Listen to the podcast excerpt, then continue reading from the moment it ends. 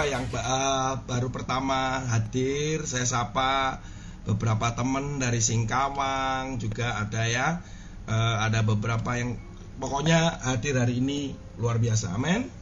Hari ini saya akan menyampaikan sebuah kebenaran firman Tuhan tentang berjalan dengan Tuhan ketika kemarin hari Kamis kita worship night kemudian kita membahas tentang berjalan bersama dengan Tuhan. Saat itu kita secara khusus kita berdoa membahas tentang Henok. Ya. Saudara, ada satu satu hal yang ada di Alkitab sebenarnya di dalam kejadian itu ada dua orang yang disebut katakan dia berjalan dengan Tuhan. Yang satu adalah Henok, yang satu adalah Nuh. Ya. Nah, kita akan fokus kepada Henok, saudara. Kita akan fokus kepada Henok. Kalau melihat berjalan dengan Tuhan, kita akan melihat pada kejadian pasal 5 ayat 24. Demikian firman Tuhan. Dan Henok hidup bergaul dengan Allah, lalu ia tidak ada lagi. Sebab ia telah diangkat oleh Allah. Kata-kata diangkat itu artinya dipindahkan, diambil. Di dalam sepanjang sejarah firman Alkitab hanya ada dua orang yang diangkat hidup-hidup. Ya. Terus jangan ngomong gini, oh Yesus, ya ya Yesus ya. Nah, tetapi dalam arti secara tubuh ini uh, manusia itu dua orang, yaitu Henok tidak mengalami kematian dengan Elia yang tidak juga mengalami kematian. Henok sendiri adalah turunan ketujuh dari Adam mungkin nih ada beberapa jemaat yang kok berulang-ulang. Enggak saya supaya saya menjelaskannya ini supaya uh, saudara memahami.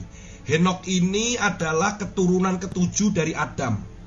Henok hidup 365 tahun. Setelah 365 tahun kemudian dia diangkat ke sorga. Jadi Henok tidak mengalami kematian.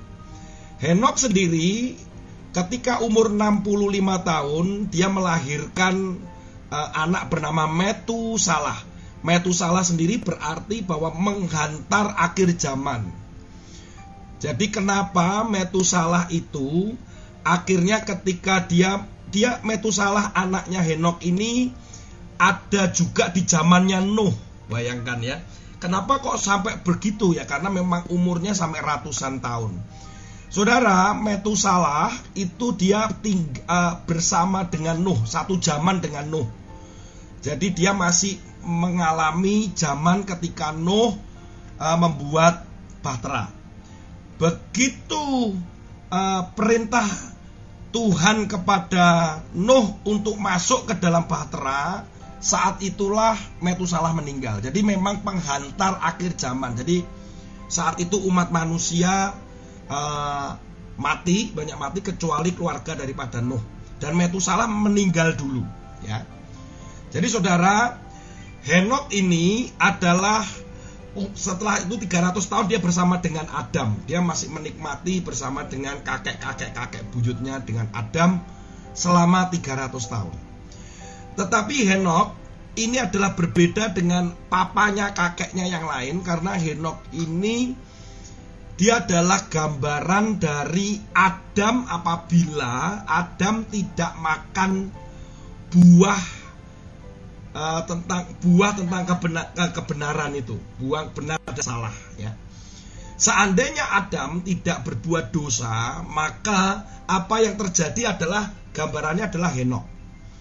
Henok ini hidup bergaul dengan Tuhan. Jadi saat ini kita juga harus belajar juga tentang Henok Kenapa? Karena itu adalah gambaran dari apa yang kita bisa lakukan ketika itu menjadi standar daripada Tuhan sendiri.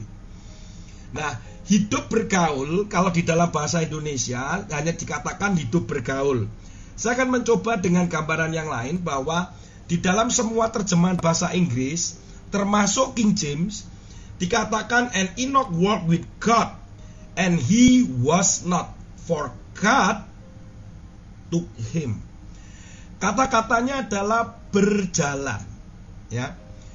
Berjalan. Nah, di dalam uh, kejadian di dalam Nuh juga dikatakan berjalan. Ya, berjalan dengan Allah. Dari bahasa aslinya di dalam bahasa Ibrani-nya adalah halak. Ya, tulisannya adalah halak gitu. Halak itu artinya work constantly with God. Jadi berjalan secara konsisten. Artinya hari demi hari berjalan bersama dengan Tuhan. Di dalam kitab Septuaginta itu dikatakan please God, itu menyenangkan Tuhan. Perkenanan. Please God, itu perkenanan, menyenangkan Tuhan. Saudara mungkin tanya, kitab Septuaginta ini apa? Kitab Septuaginta itu adalah kitab terjemahan bahasa Yunani di Perjanjian Lama. Jadi Perjanjian Lama itu kan bahasa aslinya Ibrani. Kemudian diterjemahkan di dalam bahasa Yunani. Selama 72 hari oleh 72 orang. Makanya keluarkah namanya kitab Septuaginta.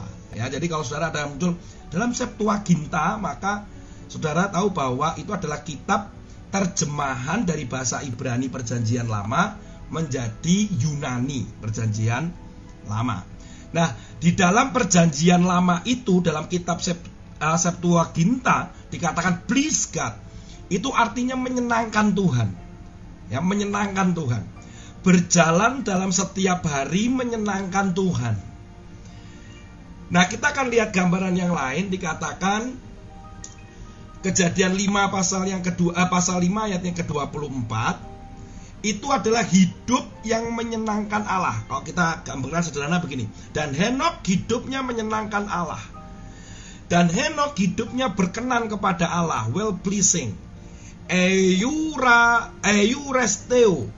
Euresteo. Jadi Henok, Henok itu hidupnya menyenangkan Allah. Wah, ini yang akhirnya kita jadi bertanya bagaimana ya kita ini bisa menyenangkan Allah setiap hari.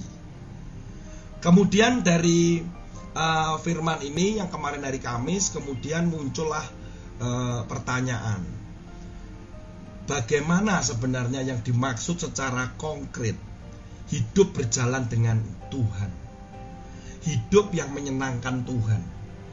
Hidup yang uh, hidupnya berkenan di hadapan Tuhan. Dan hari ini kita akan masuk lebih dalam tentang hidup yang bergaul dengan Tuhan atau hidup yang menyenangkan Tuhan atau berjalan dengan Tuhan. Hari-hari ini begitu banyak saudara, saya akan berikan ilustrasi. Saudara kalau kita lihat protokol yang ada di uh, Indonesia hari-hari ini, apakah kita menjalankan seperti apa yang pemerintah mau? Ada begitu banyak orang yang melanggar kan? kita berdoa bahwa Surabaya ini besok ditentukan. Apakah Surabaya akan masuk dalam PSBB untuk yang keempat kali? Diteruskan lagi PSBB-nya atau masuk di dalam masa transisi? Sama seperti di beberapa kota di Indonesia. Kita nggak tahu, kita berdoa ya Nah, karena dilihat di lapangan ada begitu banyak mereka yang tidak melakukan seperti protokol itu. Tidak berjalan sesuai dengan yang diharapkan. Saudara, saudara eh, yang bukan di Surabaya eh, akan saya ceritakan sedikit bahwa eh, pem pemerintah kota dengan pemerintah provinsi ada sedikit perbedaan atau miskomunikasi di antara mereka. Bahkan ada yang mengatakan kenapa Jawa Timur itu warnanya hitam. Mestinya merah jadi hitam. Bukan ada anak kecil terus ngoret-ngoret jadi hitam gitu ya. Bahkan ada indikasi bahwa itu kesengajaan untuk menjatuhkan reputasi daripada wali kota Surabaya. Ada pula ada ada pula yang mengatakan bahwa itu memang fakta. Kita nggak usah berpikir di sana, tetapi yang terjadi adalah di lapangan tidak sesuai dengan apa yang diharapkan. Orang nggak pakai masker, orang bergerombol. Mereka tidak berjalan sesuai dengan aturan. Jadi bisa dikatakan begini, warga Surabaya banyak yang tidak menjalankan gitu. Warga kota Surabaya banyak yang tidak menjalankan uh, apa namanya uh, protokol kesehatan. Saudara, hal ini ini akan menjadi sesuatu yang kita senantiasa perhatikan. Berarti kalau kita dikatakan begini, bahwa kita tidak menjalankan apa yang Tuhan perintahkan. Artinya apa? Artinya kita tidak menjalankan itu tidak mengikuti perintah Tuhan. Pasti pemerintah ketika tahu warganya tidak menjalankan protokol, maka apa yang terjadi? Yang terjadi adalah kemarahan, kejengkelan. Ketika akhirnya muncul seperti ketika Pak Jokowi mengatakan harm immunity, dikatakan bahwa ya sudah, apa yang terjadi silahkan. Sepertinya karena begitu banyak yang tidak menjalankan itu. Tidak berjalan sesuai dengan protokol. Nah, untuk berjalan dengan Tuhan atau hidup bergaul dengan Allah, maka ada sesuatu yang kita perlu uh, perhatikan ya saudara maaf ya ada beberapa hal yang kita perlu perhatikan yang pertama adalah ini juga dikatakan Roma pasal 6 ayat 6 sama sama seperti Kristus telah dibangkitkan dari antara orang mati dan kemuliaan Bapa demikian juga kita akan hidup. Nah, kita akan hidup itu artinya kita akan berjalan dalam hidup yang baru. Ketika kita sudah pertama kita bertobat, saudara, kemudian kita hidup di dalam uh, di dalam Kristus itu artinya kita hidup baru. Berarti kita berjalan, ya berjalan dalam hidup yang baru itu. Kemudian dikatakan lagi Efesus pasal 5 ayat 2a dikatakan hiduplah. Itu artinya berjalanlah di dalam kasih sebagaimana Kristus Yesus juga telah mengasihimu. Saudara, yang memampukan kita berjalan bersama dengan Yesus, berjalan bersama dengan Tuhan, itu adalah sebuah sebuah bentuk kasih. Dikatakan hiduplah atau berjalanlah di dalam kasih. Orang yang ada di dalam kasih Kristus, maka dia bisa hidup sebenarnya atau dia bisa berjalan bersama dengan Kristus. Saudara, saya akan uh, berikan sebuah ilustrasi. Ilustrasinya adalah begini. Saya ini dengan istri saya ini dulu kan pacaran ya, Saudara. Ya, jadi kami kami pacaran ketika saya mengasihi istri saya, saya mengasihi istri saya, maka istri saya kalau ngomong sesuatu tuh saya dengerin. Gitu.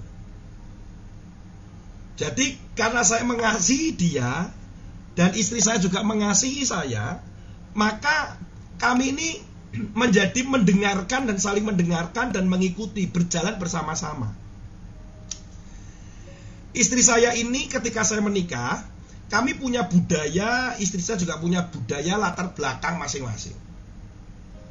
Ketika kami menikah, maka kami sepakat. Kami sepakat. Sepakatnya adalah begini karena kami saling mengasihi. Kita buat aturan ya di dalam rumah ini adalah aturan yang berdasarkan firman Tuhan yang kita bersama-sama ngikutin. Jadi kadang kita tidak bisa menggunakan serta-merta aturan yang di mana budaya keluarga saya saya bawa Demikian pula istri saya juga nggak bisa membawa serta-merta budaya yang dibawa dari keluarganya. Kami mau berjalan dalam hidup yang baru, makanya setelah menikah ada kata-kata gini, selamat menempuh hidup baru. Ya. Kami juga selamat menempuh perjalanan baru, karena kami akan banyak hal yang uh, meninggalkan beberapa uh, budaya kebiasaan di keluarga kami, demikian pula istri saya. Kami melakukan itu karena kami saling mengasihi. Kami mau berjalan bersama-sama. Sehingga ada ada aturan-aturan yang kadang begini. Misal, saya ini adalah orang yang uh, rumah saya itu sering terbuka karena di keluarga saya itu sedikit-sedikit terbuka.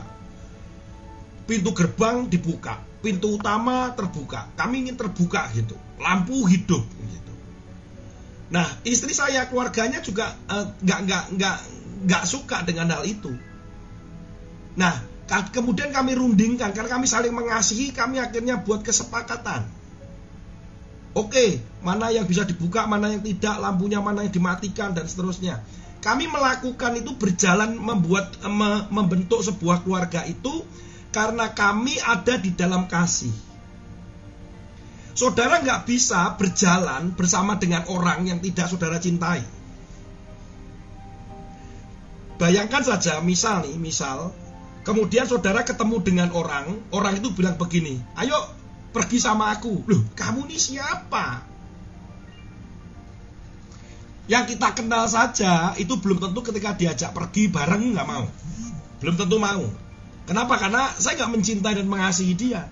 Ini paling mudah tuh kalau orang pacaran itu Kalau ada orang yang naksir saudara, ya, ini terutama yang cewek-cewek itu naksir saudara, baru kenal, terus kemudian yuk nonton yuk, gitu. Nah itu nggak mungkin karena kalau saudara saudara mengatakan bahwa e, kalau saudara nggak kenal dengan dia atau saudara nggak mencintai dan mengasihi dia, saudara nggak bisa berjalan bersama dengan dia. Salah satu ada beberapa syarat yang penting berjalan dengan Tuhan. Apa syaratnya? Yang paling penting berjalan dengan Tuhan. Yang kita lihat pertama adalah persyaratan yang pertama untuk saudara bisa bisa uh, berjalan dengan Tuhan adalah saudara berkonsiliasi. Konsiliasi itu artinya apa? Konsiliasi itu artinya berdamai di dalam Amos pasal yang ketiga ayat yang ketiga ya Amos pasal yang ketiga ayat yang ketiga dikatakan bahwa berjalanlah berjalankah dua orang bersama-sama jika mereka belum berjanji saudara ini kalau di uh, apa namanya di bahasa Indonesia kayaknya kurang enak dibaca tetapi akan lebih mudah kalau begini Di dalam bahasa Inggrisnya can to work together except they be agreed. Artinya gini, orang uh, dapatkah orang itu berjalan bersama-sama kecuali ketika mereka itu sepakat. Gitu. Kita tidak ayat itu mengatakan begini, orang itu nggak bisa berjalan bersama-sama kalau orang itu nggak sepakat. Saudara tidak bisa berjalan bersama dengan Allah kalau saudara tidak pernah sepakat dengan Allah. Artinya bahwa saudara harus berdamai dengan Allah. Itu persyaratan pertama saudara berdamai dengan Allah. Loh, Pak Tony, apakah ada orang-orang yang tidak berdamai dengan Allah? Loh, banyak loh. Banyak. Ada orang yang percaya kepada Tuhan tapi tidak banyak banyak banyak hal yang dia akhirnya komplain dengan Tuhan ada banyak orang yang percaya dan pergi ke gereja, mereka beribadah, tapi kenyataannya mereka uh, tidak banyak tidak setujunya dengan Tuhan. Kalau contoh sederhana adalah ini. Contohnya adalah sederhana. Hah? Saya disuruh mengampuni, gak bisa ya? Enak aja suruh mengampuni, dia yang salah kok, gitu. Jadi kembali lagi, sering kali kita ini menjadi orang Kristen, menjadi orang percaya, tapi kita ini belum pernah berdamai dengan Tuhan. Kita masih komplain dengan keadaan kita, kekurangan kita. Saudara masih dengan saya komplain dengan pekerjaan masa lalu. Saudara juga masih komplain dengan kenyataan yang saudara hadapi hari-hari ini. Kita banyak komplain, komplain, komplain, komplain kita belum berdamai dengan Tuhan. Kalau kita mau berjalan bersama dengan Tuhan, syarat yang pertama adalah saudara dan saya harus mengalami yang namanya perdamaian dengan Dia. Minta ampun dengan Tuhan dan kita mau berdamai. Akan sulit kita bisa berjalan bersama-sama. Saudara bisa bayangkan nggak kemudian saya masih tidak enakan dengan istri saya kemudian pergi bersama, kemudian makan bersama. Tentunya itu pasti tidak enak sekali. Suasananya tidak enak, makanan yang sebetulnya enak kesukaan saya juga jadi hambar. Apalagi yang bayarin saudara. Wah lebih nggak enak lagi. Gitu. Suasananya tidak enak karena tidak ada perdamaian. Kita tidak akan pernah bisa berjalan dengan Allah kalau kita tidak pernah berdamai dengan Tuhan. Apa yang hari-hari ini saudara komplain dengan Tuhan? Apakah ketika saudara mengalami kejatuhan di masa lalu terus kemudian kita berkomplain di mana Tuhan ketika saya mengalami itu? Ketika saudara ada di masa-masa kejayaan saudara, kemudian saudara mengalami kejatuhan, kebangkrutan, kemudian saudara masih komplain, di mana Tuhan waktu aku mengalami itu? Ketika saudara mengalami masa-masa buruk dan saudara menanyakan di mana Tuhan, bahkan saudara pernah menghujat dia, itu adalah hal-hal di mana saudara belum berdamai dengan Tuhan apabila itu belum diselesaikan. Apa yang hari-hari ini saudara Eh, sedang saudara komplain dengan Tuhan, saudara uh, masih bersikukuh, kelihatannya nggak itu nggak bisa kelihatan. Saya sebagai gembala nggak bisa melihat itu di hati saudara masing-masing. Saudara kelihatan melayani, saudara kelihatan saudara tetap aja uh, pergi ke gereja, saudara online, saudara memuji Tuhan, saudara tetap berdoa. Who knows, nggak ada yang tahu isi hati saudara. Tapi kenyataannya saudara sedang beri, bersih tegang dengan Tuhan karena saudara masih tidak terima dengan keadaan yang saudara alami, saudara semuanya. Yang kedua adalah syarat untuk saudara berjalan bersama dengan ada dengan Allah adalah penaklukan diri. Penaklukan diri ini adalah syarat yang kedua yang penting. Di dalam 2 Yohanes pasal 1 ayat yang ke-6 dikatakan demikian. Dan inilah kasih itu, yaitu bahwa kita harus hidup menurut perintahnya. Lihat saudara, and this is love, that we walk according to his commandments. Artinya begini, dengan kasih itulah kita bisa berjalan dengan Tuhan. Dengan kasih itu kita bisa menaklukkan diri kita penaklukan diri ini bukan berbicara tentang penaklukan diri pasif. Artinya kita nggak bisa apa-apa, kita diem aja. Bukan begitu. Ini adalah penaklukan diri aktif dengan sadar. Kita lakukan karena kita mencintai. Ini penaklukan diri. Diriku bukan aku lagi. Itu kalau kalau kita berkata demikian itu karena Kristus di dalamku itu karena mengasihi Tuhan. Ketika saudara menikah, itu sudah bukan diri saudara. Sesungguhnya saudara sedang dua sudah dijadikan menjadi satu. Ilustrasi tentang pernikahan itu sangat mudah untuk menjelaskan tentang penaklukan diri. Sehingga ketika ada satu statement begini, nanti teman nanti kalau sudah menikah lah berubah. Ada beberapa orang tuh gini, suka uh, keluar malam gitu ya. Suka keluar malam, suka suka keluar rumah lah yang bagaimana. Terus kadang-kadang orang tua atau nasihat beberapa orang berkata begini, biarkan aja, itu nanti kalau sudah menikah akan berubah. Ya saudara, sebetulnya perubahan itu ya ada benernya juga ya. Bahwa bahwa sebenarnya yang dikatakan berubah itu bahwa jati dirinya dia itu bukan dirinya lagi, tapi sudah menjadi satu bagian menjadi satu. Dia adalah keluarga siapa? Saya dengan istri saya menikah ya kami satu keluarga, kami dua jadi satu. Itu kami saya pribadi sudah bukan lagi men, mengutamakan diri saya. Saya sudah nggak bisa begini. Ketika teman saya di luar berkata gini, ayo ton, badminton. Nah ini salah satunya ya. Saya ini kan pengen badminton saudara. Wih, badminton saya saya pengen olahraga lagi gitu. Tapi ketika istri saya berkata begini, Pi, ingat umur, tubuhmu sudah PSK. Nah, PSK itu saudara pernah tahu apa itu PSK? Ya. PSK itu pria 100 kilo. Katanya begitu. Ternyata, oh iya ya tubuh saya sudah di atas 100 kilo. Ini nanti kalau ada apa-apa dan sebagainya ya. Di antara keinginan saya kemudian dengan keluarga ini yang saya nggak bisa lagi memutuskan sendiri itu saya bisa berjalan ini karena saya mau melakukan. Ya sudah kalau gitu aku nggak badminton deh. Itu itu karena apa? Karena kasih. Saya mengasihi. Saya menaklukkan diri saya itu karena mengasihi. Saudara nggak akan pernah bisa berjalan dengan Allah kalau saudara nggak pernah menaklukkan diri saudara di hadapan Allah. Saudara nggak pernah menyerahkan hak saudara saudara tidak pernah mengasihi dia, saudara tidak akan pernah bisa menaklukkan diri kepada dia. Satu kali saya melihat sebuah ilustrasi yang menarik sekali, sebuah sebuah klip orang yang mendorong mobil. Saya pun juga pernah mengalami itu. Orang satu mendorong mendorong ke depan, yang satu mendorong ke belakang. Ya tidak akan pernah berjalan, saudara. Tidak akan pernah berjalan. Nanti akan berkata gini loh, mundur itu lebih enak. Itu terutama untuk mobil mogok, karena saya pernah ngalamin. Ketika berkata gini, mundur aja. Mundur bisa kok. Yang satu, lah di depan tuh lebih luas, maju saja. Itu tidak ada penaklukan, tidak ada kesepakatan. Nah ini yang nggak bisa berjalan. Saudara, penaklukan diri ini adalah syarat penting kedua.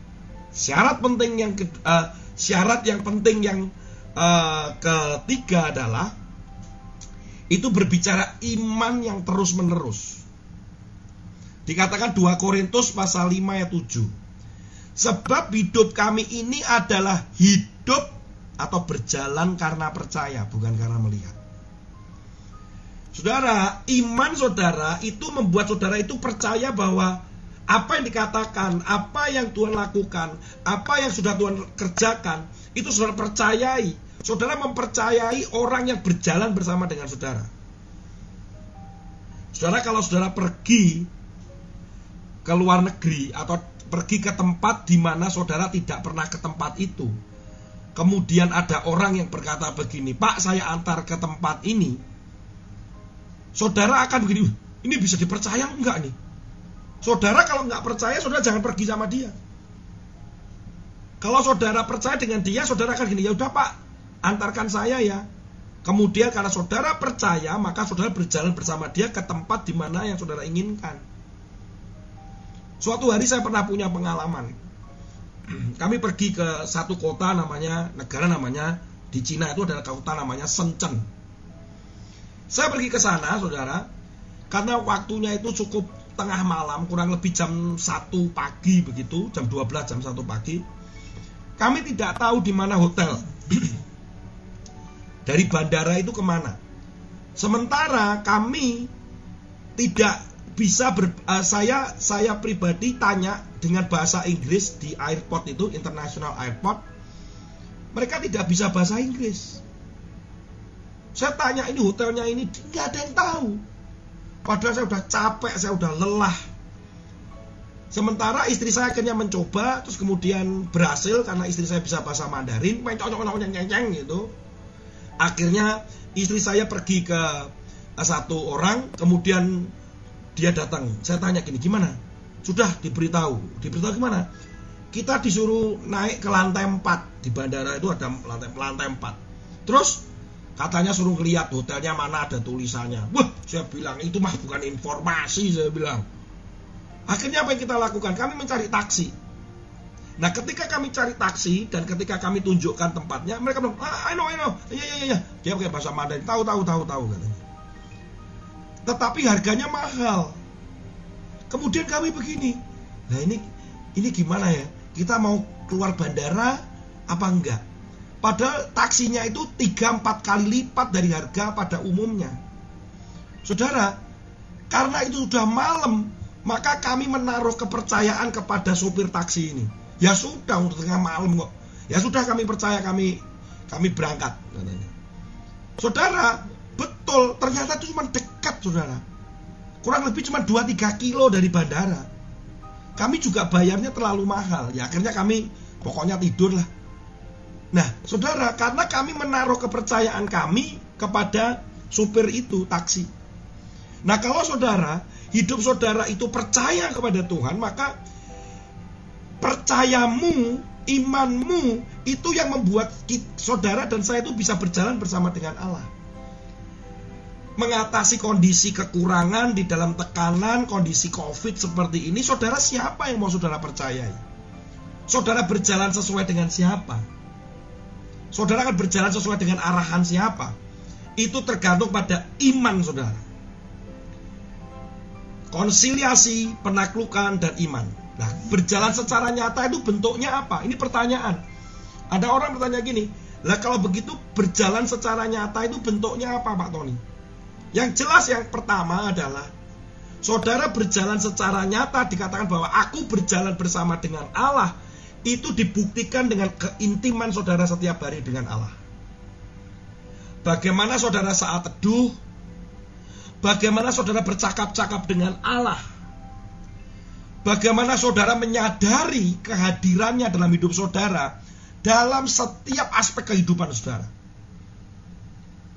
Walaupun Tuhan engkau tidak melihat Tuhan, tetapi saudara menyadari kehadirannya setiap hari, itu menunjukkan bahwa saudara mengalami keintiman itu.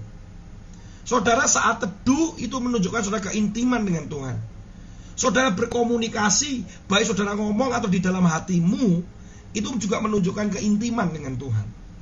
Saudara ketika naik sepeda, ketika naik motor, ketika saudara sedang berjalan, ketika sedang masak, sedang belajar, sedang bekerja, bagaimana saudara berkomunikasi dengan Allah itu menunjukkan keintiman saudara. Bahwa saya sedang berjalan bersama-sama dengan Allah. Kedekatan itu itu adalah bukti nyata saudara. Kadang saudara kalau saya mau tidur begitu ya. Sementara istri saya sudah tidur, kadang saya ngop gremeng sendiri. Bahasa Jawa itu apa itu yang gremeng? Bahasa Indonesia itu bergumam. Saya bukan bergumam mengeluh, saya sedang bercakap-cakap dengan Tuhan. Tuhan tolong ya. Tuhan tolong. Saya tidak kuat ini. Misalkan begitu. Atau haleluya. Gak perlu disuruh, gak perlu apa tapi karena memang itu spontan. Ketika sedang membaca firman Tuhan, oh thank you Tuhan. Oh haleluya gitu dalam hati gitu.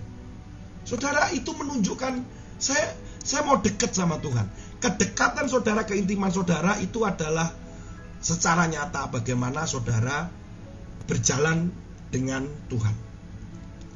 Yang kedua adalah saudara terlibat dalam pekerjaan Tuhan.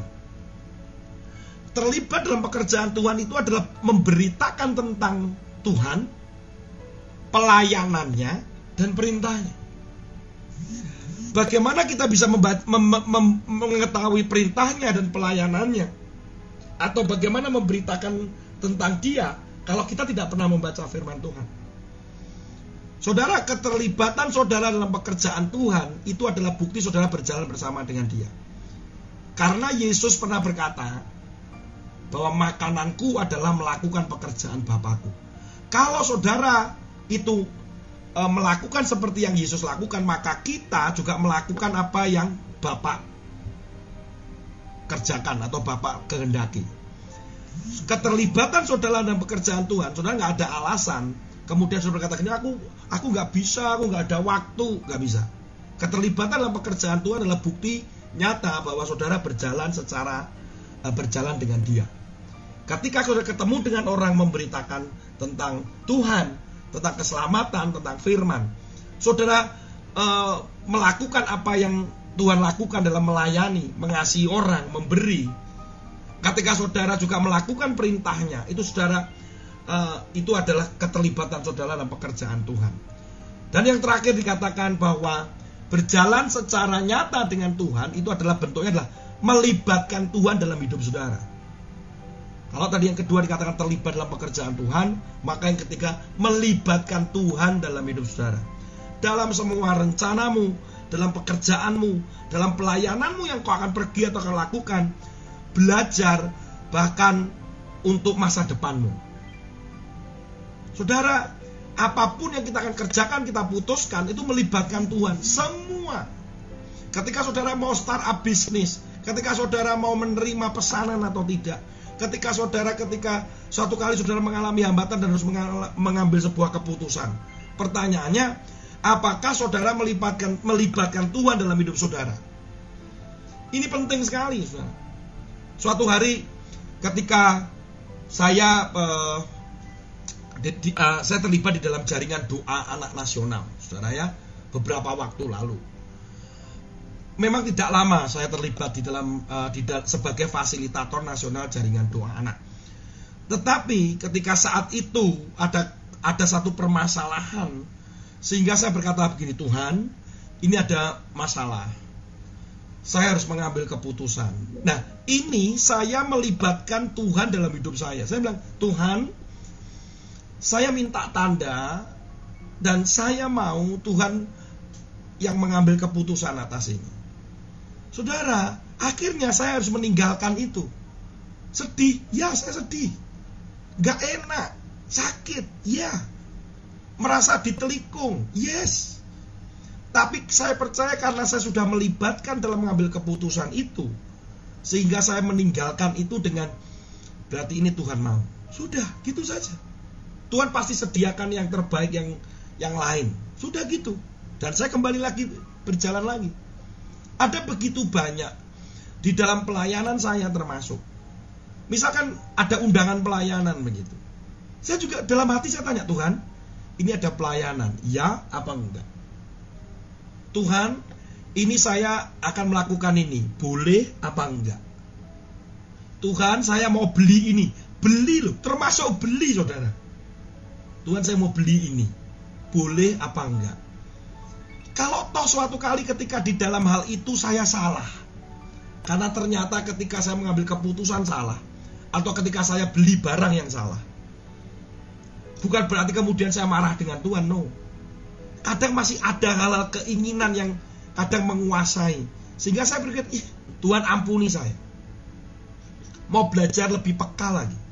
Mau belajar lebih peka lagi saudara apa rencanamu hari-hari ini apa yang berkaitan dengan pekerjaan dan pelayanan apa yang berkaitan dengan saudara belajar dan sekolah hari-hari ini masa depan kelulusan apa pun libatkan Tuhan di dalam hidup saudara.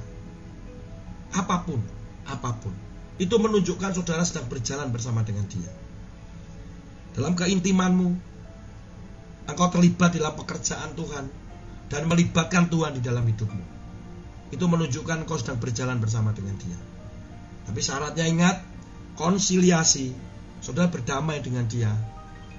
Saudara juga penundukan diri atau uh, penyerahan diri saudara. Dan yang ketiga saudara, iman saudara. Yang sehari-hari saudara tak percaya kepada dia. Tuhan Yesus memberkati. Mari kita berdoa.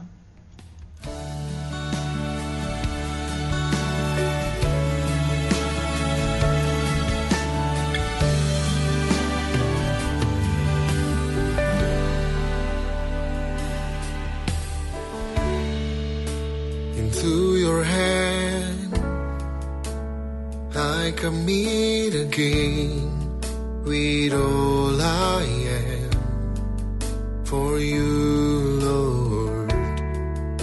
You hold my world in the palm of your hands, and I am yours forever.